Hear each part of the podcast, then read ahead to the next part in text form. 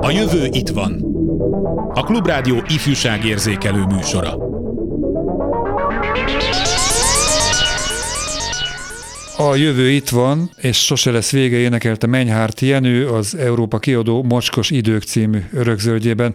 Esetünkben a jövő a következő nemzedék, a köztünk, velünk, mellettünk élő kis és nagykamaszok, fiatal felnőttek, az Z generáció tagjai, akikkel azért érdemes foglalkoznunk, mert valóban övék a jövő, még akkor is, ha mindannyian tudjuk, hogy végül Keith Richardsra hagyjuk örökül a földet. Mindannyiunknak vannak gyermekei, unokái, tanítványai, fiatal munkatársai, szomszédai, vagy egyszerűen csak ifjú útitársai a villamoson. Nagyon nem mindegy, mit tudunk róluk, mennyire ismerjük a viselkedésük mozgatórugóit, problémáikat, örömeiket. Ezért született ez a műsor.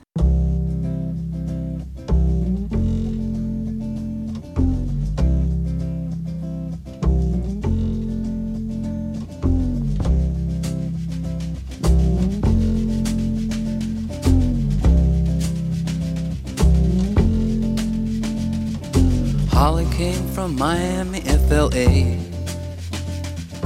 Hitchhiked away across USA. Plucked her eyebrows on the way, shaved her legs, and then he was a she. She says, Hey, babe, take a walk on the wild side. Said, Hey, honey, take a walk on the wild side. Sokak szerint a fiatalokra leselkedő veszélyek közt első helyen állnak a különféle tudatmódosító szerek. Köszöntöm a stúdióban Dávid Ferencet, a Kékpont munkatársát, a Tilos Rádió műsorvezetőjét, az egykori Tücsere program egyik hazai élharcosát, lehet hát, ezt mondani? Hát élharcos nem is vagyok, de munkatársa mindenképpen voltam a retteget Tücsere programnak. É, illetve köszöntöm azt az úriembert, akit te úgy konferáltál fel, hogy a drogról való leszokás sztárja. Felépülési felépülé, sztár. Ez így még jobban hangzik, felépülési sztár. Mondjál akkor mindjárt róla, légy szíves egy-két mondatot. Bajcsi Norbert testvérem felépülési sztár. Én azt gondolom, hogy nagyon szép példája annak, amikor valaki a saját életútjának a, a megjelenítésével képes másodnak a figyelmét ráirányítani a felépülésre, és az, amit, és ahogyan megélt, és ahogyan felépült, az nagyon sokak számára lehet kapaszkodó a hír, amit, amit ő hoz, az az, hogy sikerülhet, hogy igenis, igenis el lehet érni a teljességet józanság által, és hogy mindenki számára megvan adva a lehetőség a segítségkérésre, és hogy el lehet indulni. Mind a mellett azért is nagyon fontos szerintem a Norbinak a, a, a szerepköre, mert hogy sikerült neki a józan életében másoknak a józanságát is segíteni, józan építőbrigáddal, tehát a társadalmi kapcsolatai valóban építik, és mivel Norbinak a felépülése egy nagyon fontos hitalapú felépülés, egy picit számomra mindig megjeleníti azt a Jézusi gondolatot, hogy, hogy igenis az elesetteket kell gyámolítani, azokat, akik bajban vannak, és hogy azoknak kell segítőkezet nyújtanunk, és nem értékelni. Nagyon fontos a munka, amit végez szerintem. Hát ezzel az utolsó gondolatoddal nyilván a NER néhány kori fejúsa vitatkozna, de hát ez az ő problémájuk, már hogy miért fontos a hit, meg, meg kiken kell segíteni, vagy kik felé kell odafordulni, te viszont a drogosok felé fordul, fordultál. Hány éve ennek, és mi motivált téged, hogy ezt a, hogy is mondjam, hát elég problémás, sok gyászsal, katasztrófával, teherrel teli szcénát választ, hogy megvalósítsd magad, vagy segítse másokon? Tehát te vagy. Hú, de jó sok kérdés van benne. Nem Az, hogy megvalósítsam, megvalósítsam önmagam, ez egy, ez, egy, ez egy jó kérdés, hogy vajon én választok-e életet, vagy az élet választ engem arra, amit, amit meg kell tennem. Hogyha ezelőtt egy jó tíz évvel beszélgetünk itt, akkor lazán elsiklok a, a drogos felett, mert hogy akkoriban az akkori szóhasználatnak ez fontos része volt, és még a tudományos diskurzus is így tekintett a, a droghasználókra.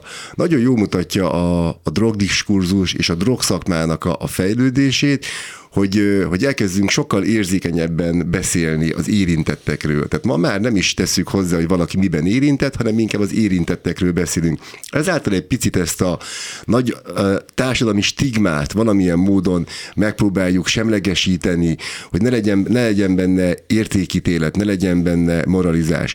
A droghasználókkal vagy a drogfogyasztókkal kapcsolatos munkát az ezredforduló környékén kezdtem el, a Hollander utcai tűcsere program volt az első, ahol megismerkedtem ezzel, és mivel párhuzamosan az ELTE szociológián, deviancia szociológiát tanultam, így igazából egy sajátos hinta szerep jött létre, amelyben én, mint morális vállalkozó, a terepen gyűjtött, gyűjtött tapasztalataimat, eh, különböző egészségfejlesztési programoknak a létrehozásával, mint kreatív kezdtem el.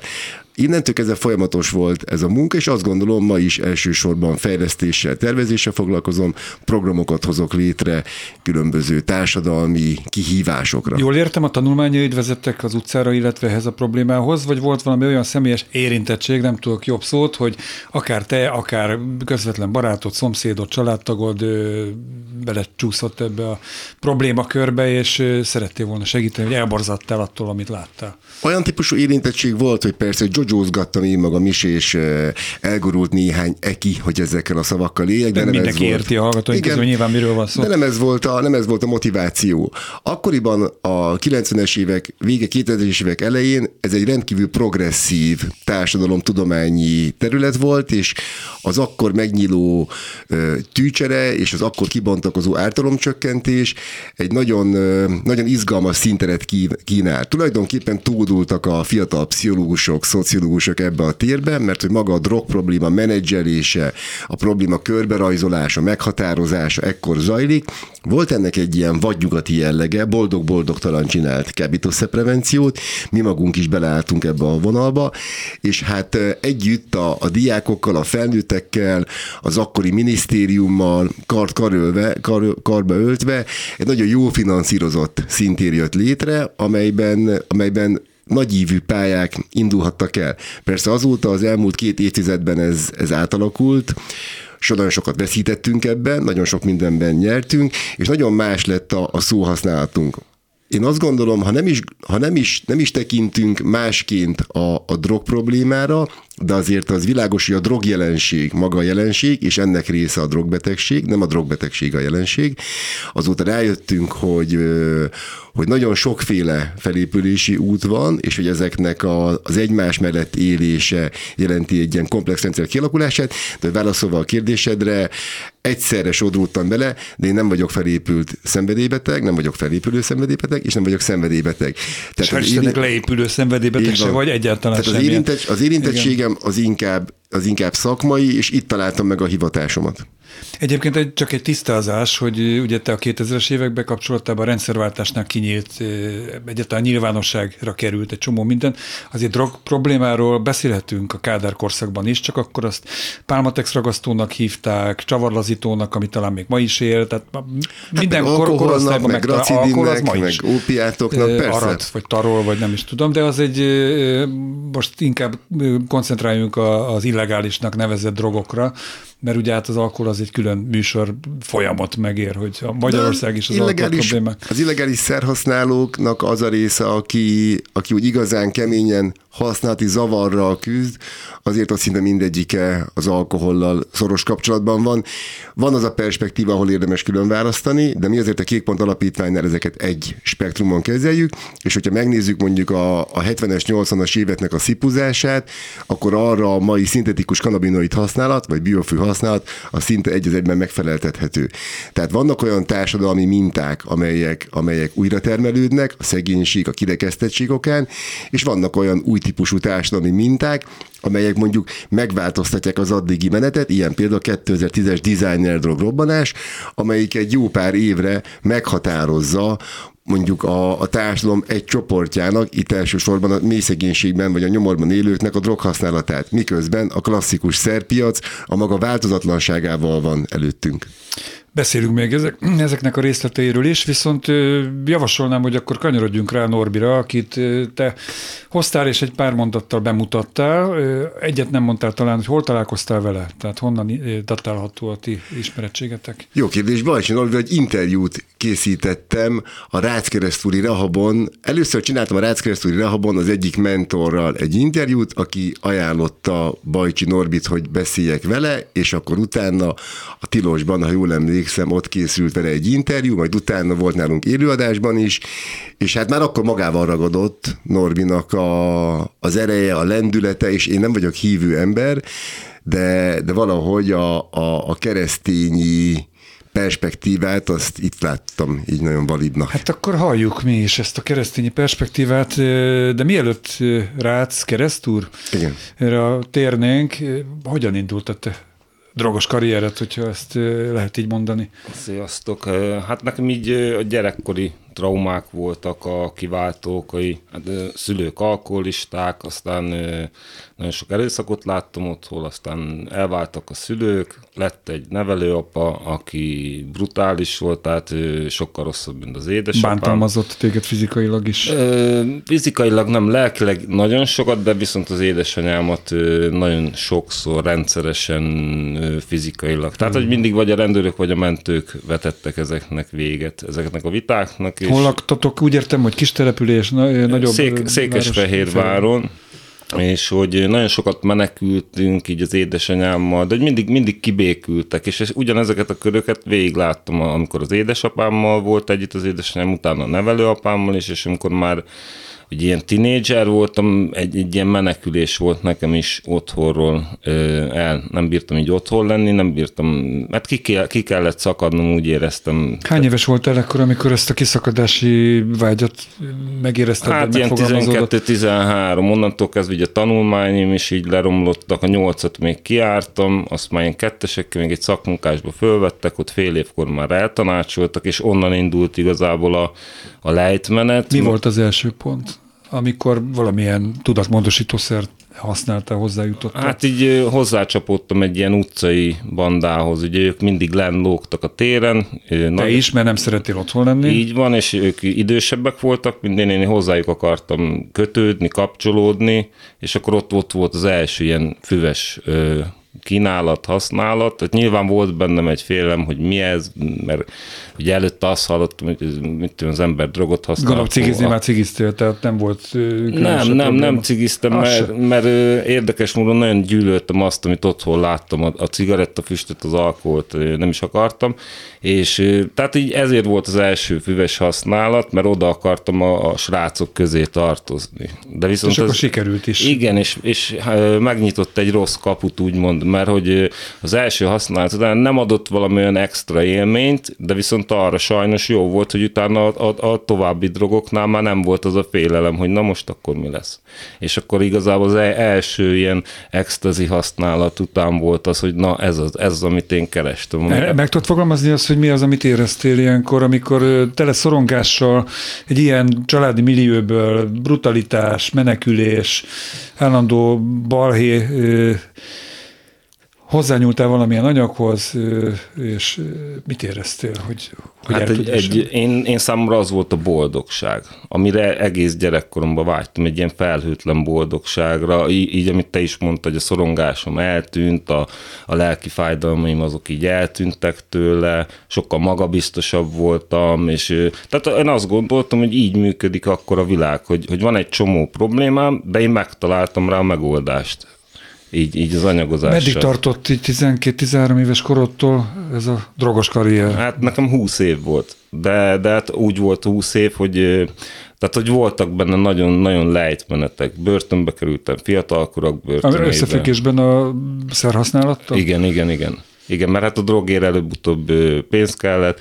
Betörés, pénz, a pénz, lopás, igen, ilyen lopások, aha. betörések, hasonló. A börtön az igazából nem volt nevelő célzatú, sokkal hát, rosszabb igen, lettem igen. tőle, plusz rászoktam benne gyógyszerekre, megismertem azt, hogy van egy olyan fajta jó érzés is, úgymond. És klassz politoxikománként jöttél ki. Igen, és kijöttem, addigra már ez a régi banda, úgymond ők, ők kim voltak, én ben voltam, ők széthullottak eléggé az anyaghasználat. Én kijöttem, és, és ugyanúgy kergettem hosszú évekig azt az érzést kerestem, mint amit így az elején kaptam az anyagozásba. És akkor hát így elkezdett szépen lassan egyre jobban lesüllyedni az életem. Már elkezdtem inni is, amikor már voltak ilyen elvonási tüneteim, és akkor így vegyítettem drog, alkohol, gyógyszer.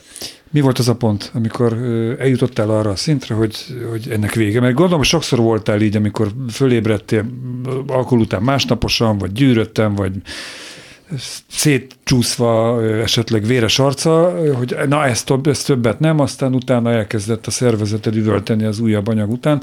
Mi volt az a pont, amikor végleg el tudtad határozni és dönteni, és lépni tudtál? Az hogy utolsó, ebből elég? Az utolsó három évben hajléktalan voltam, úgy utcán éltem, már designer drogok voltak, meg ilyen plakonos bor, tehát tipikus csövesként. Fehérváron vagy? Székesfehérváron. Ez és tehát az volt az utolsó pont, hogy előtte kétszer bevittek rendőrök zárt osztályra, aztán a harmadikra magamtól akartam bemenni, mert annyira rosszul voltam így az utcán, és nem vettek fel. És gyakorlatilag, amikor kizárt, Itt, kizárt. Hiány van, vagy mit mondtak?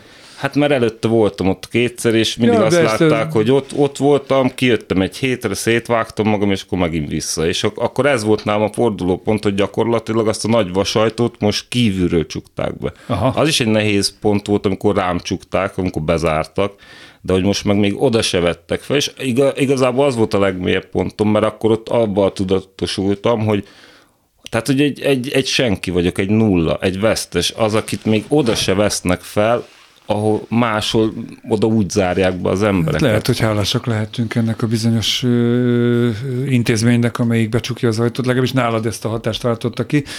E, Isten hol, hol jött a képbe?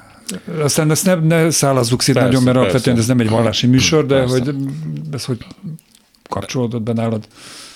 Rácz keresztúra kerültem le rehabra, terápiára, és hát, hát ugye ott, ott azért jelen van a, a, az Istennel való kapcsolat, ami azt jelenti, hogy ott nincs ráerőltetve az emberekre, de, de hogy vasárnaponként mondjuk van egy Isten tisztelt református, plusz csütörtökönként egy bibliaóra. Az elején ez nekem így semmit nem, nem jöttek át. Belelapoztam a Bibliába, nem értettem, hogy mi van leírva. Igazából nálam ott jött el a hit, amikor már egy jó pár hónapja tiszta fejjel voltam bent a rehabon, és meg kellett küzdeni saját magammal, ugye ebből az elmúlt húsz évvel. Én nem tudtam magamnak megbocsátani, amiket tettem, hogy loptam, hazudtam, csaltam, stb. Mindenkinek megbocsátottam az életemben, magamnak nem tudtam. És az egyik ilyen biblia órán leesett nekem az, hogy, hogy Jézus valójában tényleg így, tehát értünk, bűnösökért jött el, és, és ez annyira így közel, közel jött hozzám, hogy egy ilyen biblia órán úgymond én megtértem egy, egy hasonló érzést éreztem, mint az első anyagozásra. Tehát egy ilyen érzelmi sok, mint amikor az ember tudja, hogy szerelmes, nem tudja leírni, elmagyarázni, hogy mi is az, amit legbelül érez, de tudtam, hogy akkor megtértem. Azt is tudtam, hogy tehát ott az én életemnek a, a múlt az, az vége. Ott, ott született úgymond egy új ember, akit viszont fel kell építeni. És akkor onnantól kezdve igazából így, így teljesen máshogy álltam a dolgaimhoz. Mióta vagy tiszta? Ez napra tudod, órára? Napra tudom. Most lesz december 13-án 5 éve. Gratulálok ez az öt évhez, Köszönöm. meg minden olyan tevékenységhez, ami azóta jellemez téged. Még beszélünk rólad, illetve veled. Most egy kicsit zenélünk, és akkor utána folytatjuk innen a stúdióból.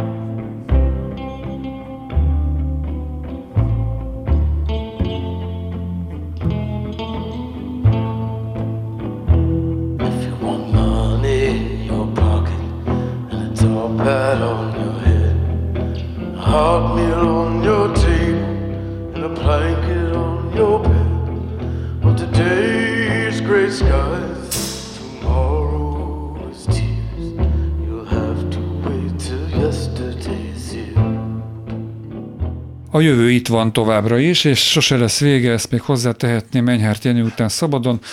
A drog problémáról beszélgettek Dávid Ferenccel, a Kékpont, illetve a Tilos Rádió munkatársával, illetve itt ül velünk még Bajcsi Norbert, aki az előző etapban elmesélte a saját drogos történetét.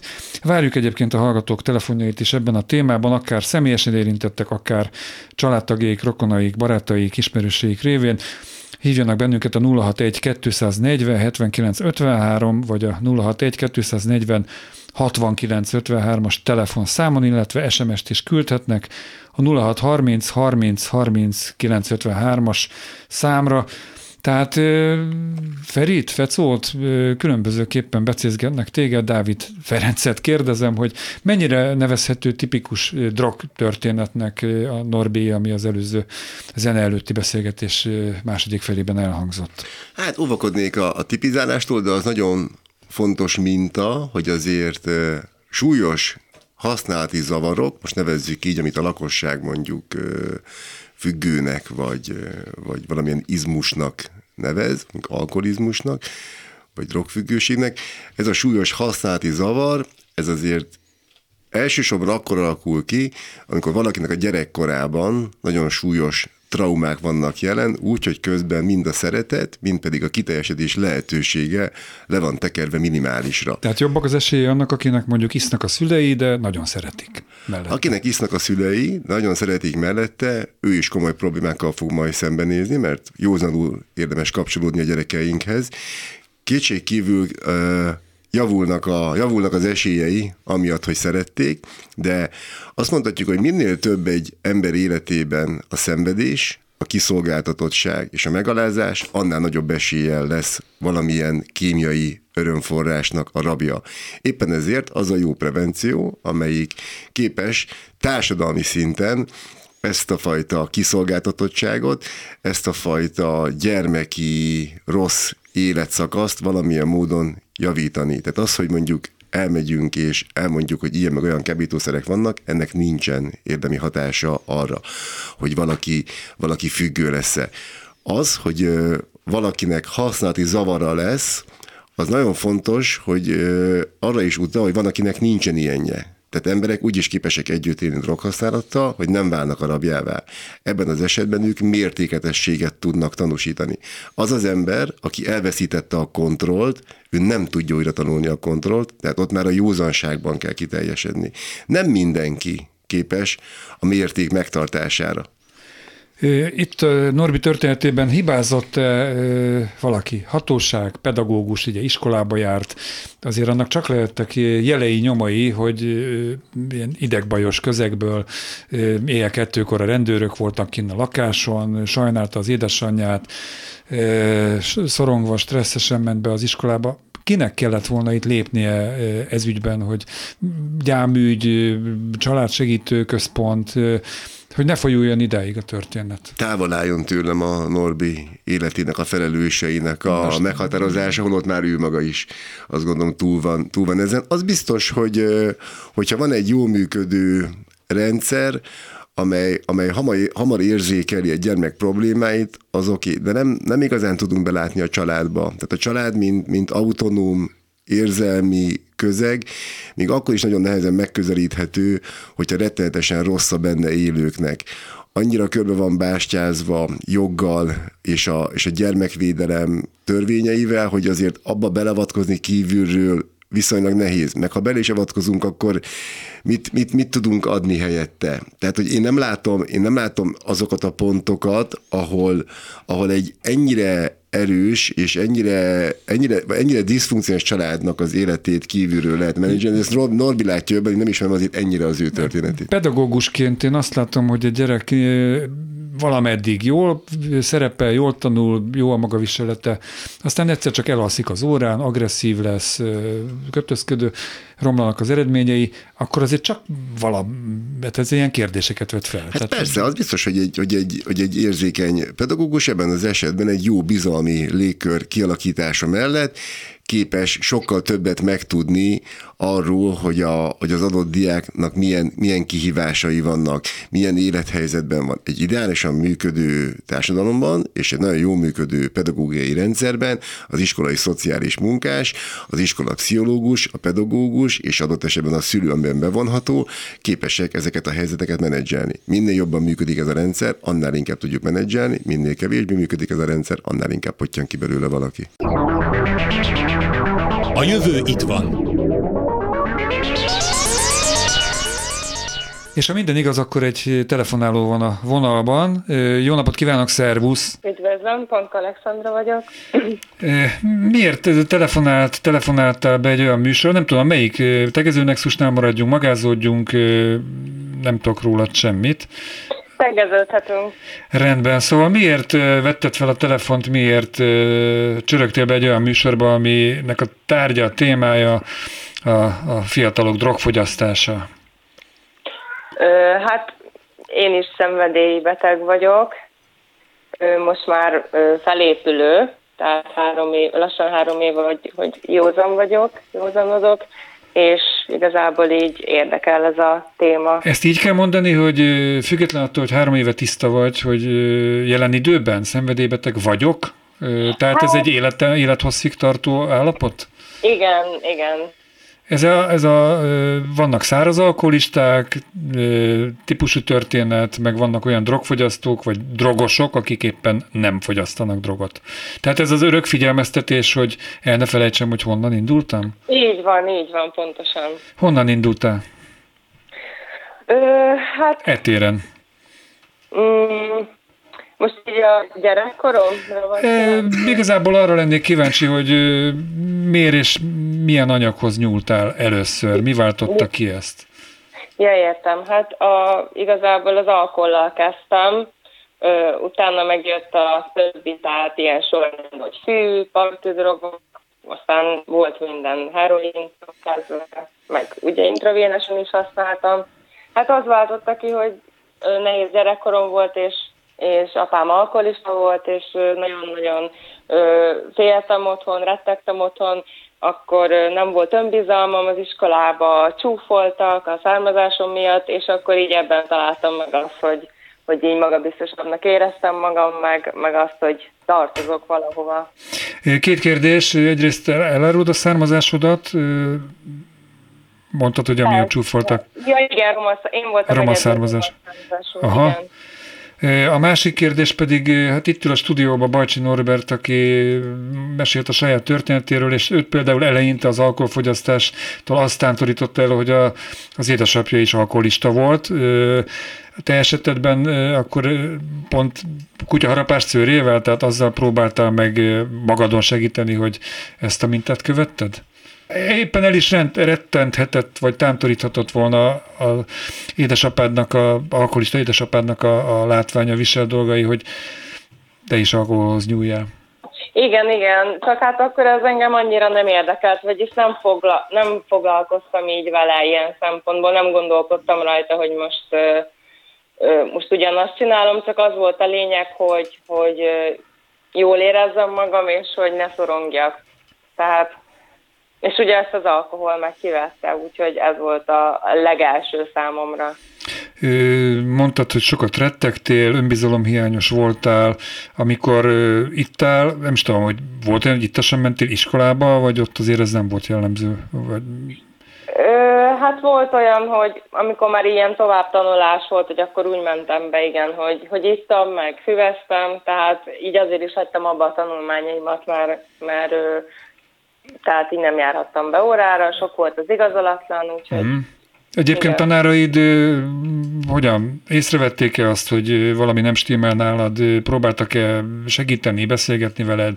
Nem tudom, édesanyádról nem beszéltél még, ő hol volt ebben a történetben? Hát édesanyám az tulajdonképpen nem nagyon vette észre rajtam, mert már mert ő ugye nem értett úgy a drogokhoz, tehát neki tudtam azt hazudni, hogy csak ittam, és hogy csak buliztunk, meg ilyenek, de nyilván apám elől ezt, ezt jobban eltitkoltam. Szóval amikor tudtam, hogy otthon van, akkor, akkor eszem ágában nem volt, hogy hazamenni, hogy be vagyok drogozva. Az iskolában meg így, így hát nem tudom, az ilyen OK és képzés volt már, mikor én a suliba is csináltam, tehát úgy annyira ott nem foglalkoztak így, mert ugye sok tanuló volt, sok diák volt, úgyhogy ott nem olyan volt, mint az általános iskolában. Három évvel ezelőtt mi volt az a pont, ami, ami kiváltotta azt, hogy, hogy le tud tenni az anyagot, meg az alkoholt? Hát én azt gondolom, hogy, hogy nyilván nem csak, nem csak az a pont volt, ami három évvel ezelőtt volt, hanem így sok mély pont megelőzte, és így ez az utolsó ébresztett rá arra, hogy, hogy így elgondolkodtam azon, hogy hogy mindig ugyanoda lyukadok vissza, szóval mindig akár, hogy próbálkozok, csak hétvégente, csak ezt, csak azt, mindig oda lyukadtam ki, hogy tulajdonképpen az utolsó mélypontomon is így már az utcán voltam, nem tudtam hova menni, nem volt pénzem, nem volt mit ennem, pszichés állapotban voltam, meg voltam zavarodva, halucináltam, és, és igazából nagyon egy ilyen megrémült állapot volt, úgyhogy és szinte minden alkalommal ez volt az összes visszaesésemnél. És akkor döbbentem rá, hogy, hogy ez tényleg nem megy nekem, azt, hogy szociálisan használjak. Egyedül másztál ki, vagy voltak segítőid? Voltak segítsége. Hát például anyukám egyébként nagyon sokat segített, tehát az összes rehabomon támogatott, mindenhol meglátogatott, úgyhogy igen, volt így családi segítségem.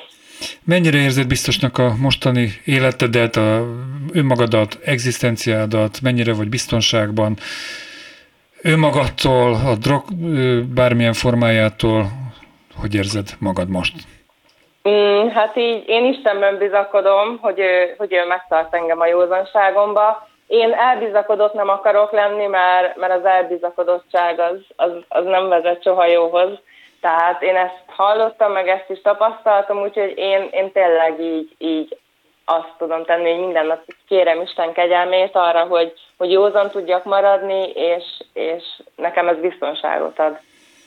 Maradja továbbra is biztonságban. Alexandra, nagyon szépen köszönöm, hogy megosztottad velünk és a hallgatóinkkal a történetedet, kitartást.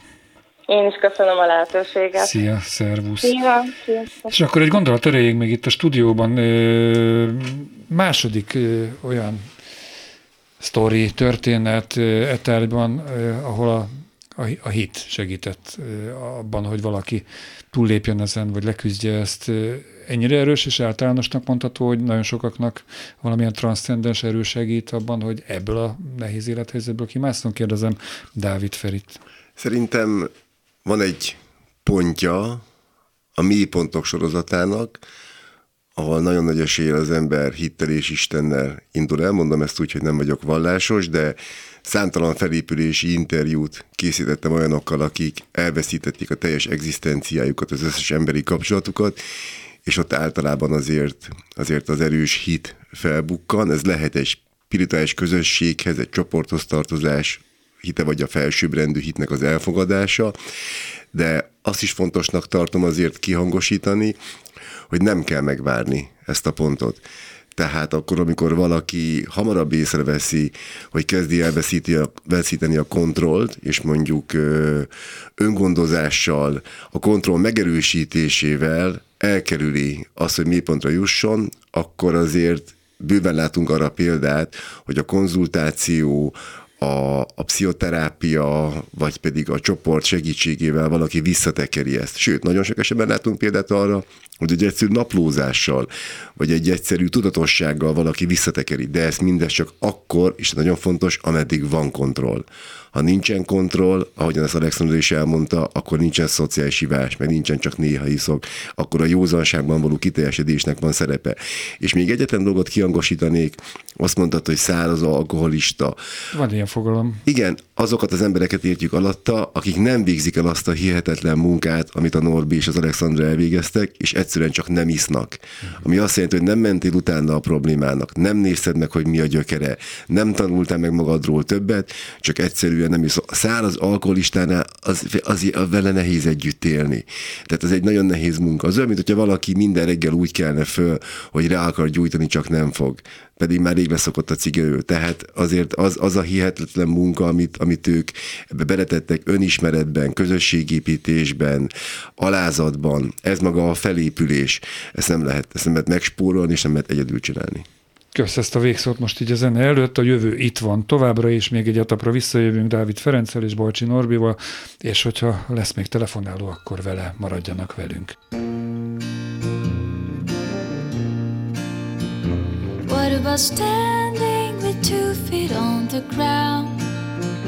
Letting my fingers gently stroke the sky Before the horizon is the golden eye Well, let me try What about proving that time is on my side? What if I make friendly fire burn down walls of hazy lights? I can do that without a disguise. For my belief in love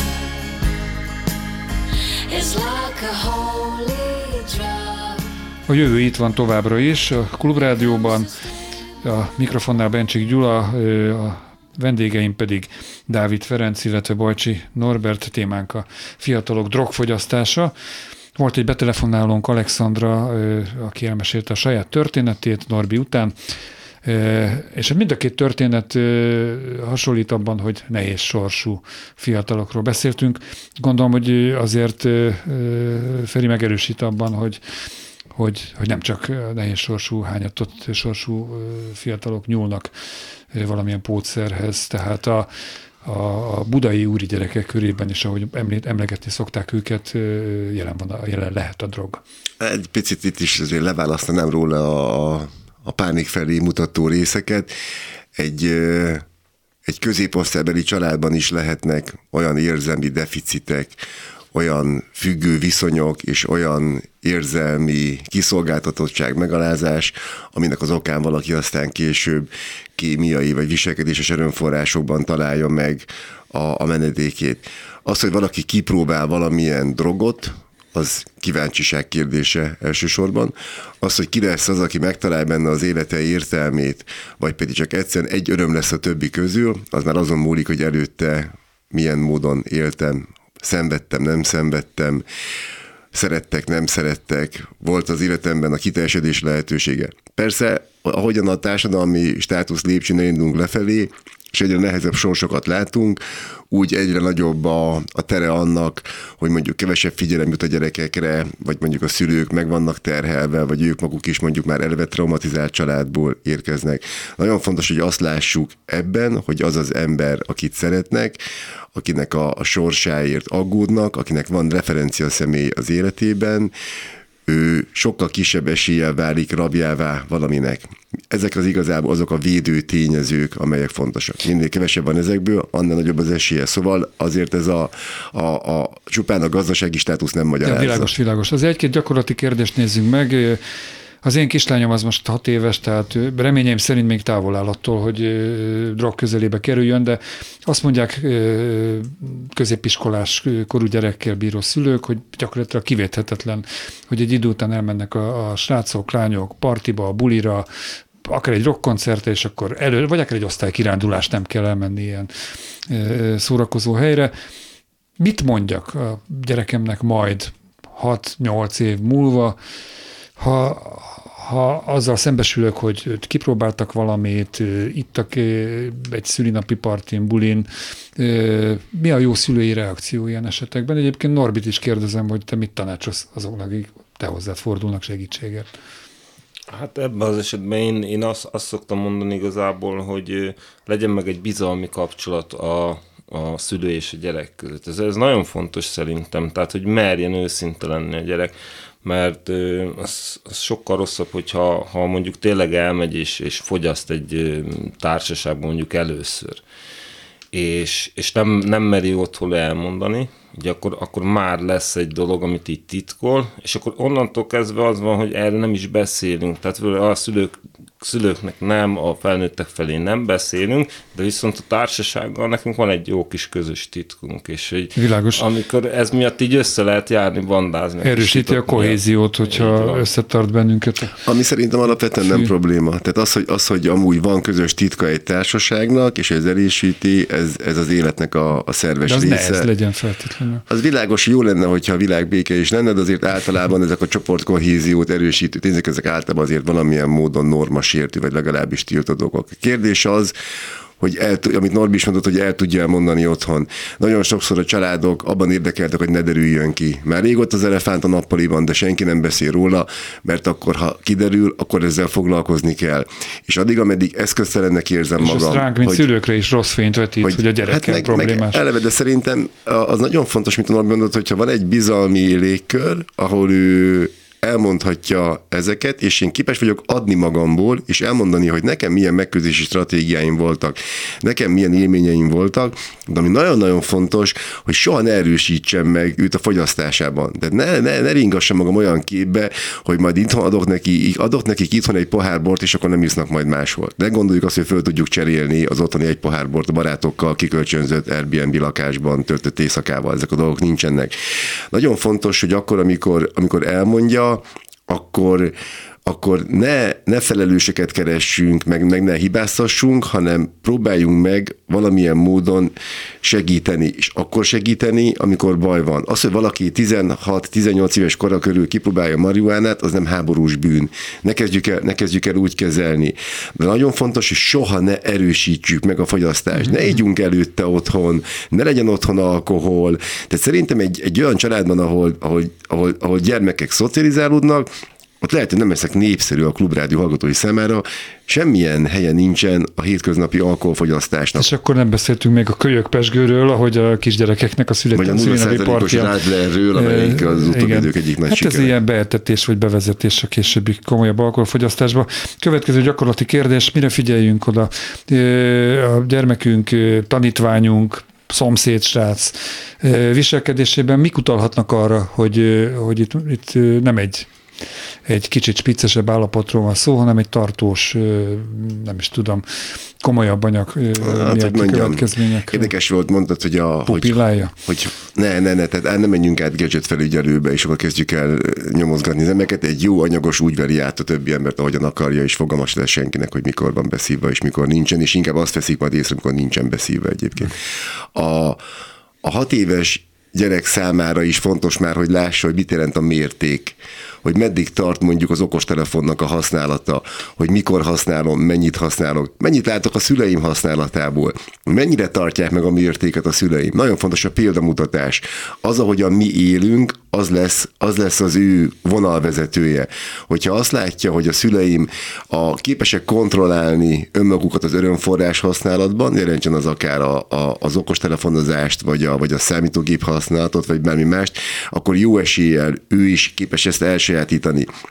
Amire figyeljünk, az mindig az, hogy tudjuk, hogy ki az, akivel élünk a saját gyerekünk esetében, hogy legyünk része az életének, a gondolatainak, a kihívásainak. Igazából ezen múlik az, hogy, az, hogy ő elmondja nekünk, vagy a családban más valakinek, akivel képes olyan kapcsolatot kialakítani, hogy akkor, amikor baj van, akkor majd tudunk segíteni. Egy jó család képes a legkomolyabb bajt is menedzselni. Közben az órára kell néznem, nagyjából kettő percünk van még hátra a műsor végéig. A Kékpont munkatársa, vagy milyen esetekben és mikor és hogyan fordulhatnak hozzátok? Konkrét? Hozzánk akkor forduljanak az emberek, amikor úgy érzik, hogy nem tudják, hogy mit csináljanak. Nagyon fontos, akkor kell segítséget kérni. Hogyha azt érzem, hogy kérdéseim vannak, akkor csak egyszerűen 215 78 33, és bátran fel lehet tenni telefonon név nélkül a kérdéseket. Néha, néha elég egy-két alkalom ahhoz, hogy tisztában lássuk, hogy hol tartunk, mi a mi helyzetünk. Nagyon fontos, ha nem tudom, hogy mit tegyek, kérjek segítséget. Norbi, te kinek és hogyan, milyen formában tudsz segíteni? Hát én az önkéntes munkámmal szoktam, az önkéntes munkámmal szoktam segíteni. Én általában, sőt, minden héten egy napot önkéntes munkával töltök, általában olyan, olyan helyeken, például a, a válaszút misszióban, ahol aktív anyagosokkal foglalkozunk. Tehát mi is tűcserét csinálunk, de nyilván, tehát lejönnek hozzánk inni egy kávét, csinálunk nekik szendvicset, el tudjuk érni őket, hogy tudjunk beszélni. Tehát itt ez tényleg egy alacsony küszöbbi ellátás. Ha véletlenül van olyan hallgató, remélem, hogy akad azért, aki most így a beszélgetés hatására kedvet érezne arra, hogy segítse, segítsen ebben a misszióban, amit ti műveltek, végeztek, milyen esélyekkel jelentkezhet bármelyik segítő szervezetnél, milyen kritériumi, kritériumai vannak annak, hogy valaki önkéntes segítő lehessen? Nálunk jelenleg az önkéntes munkának kicsi a tere, alapvetően a, a konzultációban szakmai sztenderdeknek kell megfelelni. Tehát azoknak ajánlom, aki amúgy éppen most végez a pszichológián, vagy a szociális munkán, vagy az addiktológiai konzultációban, és mondjuk szeretni jobban megismerni ezt a magyarországi szinteret, akkor abban tudjuk őt segíteni, hogy feltárjuk, bemutatjuk, hogy hogyan működik ez, de önkéntesek egy most van egy gondolatban épülő programunk, amelyben majd szükségesek lesznek önkéntesek, de most jelenleg szerintem ez nálunk ez kevésbé elérhető. Visszatérünk majd erre akár itt a műsorban is, hogyha köszönöm. előrébb juttok. Dávid Ferencnek, illetve Bajcsi Norbinak köszönöm a részvételt és a hasznos gondolatokat, és köszönöm a hallgatóink figyelmét is. A jövő itt van, most éppen itt volt. Ha minden igaz, akkor jövő héten hétfőn folytatjuk egy hasonló témában, de azt hiszem, hogy ezt nagyon sok felé lehet szétszállni meghatározni például a szenvedély betegségek kérdését. A mai műsorban közreműködött Budai Márton, Csorba László, Kelecsényi Krisztina és Ricsovics Kinga. Én voltam a műsorvezető, Bencsik Gyulát hallották.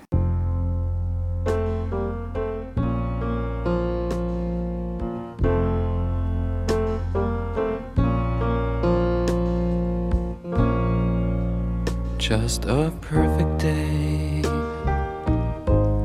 drink sangria in the park. And then later, when it gets dark, we go home.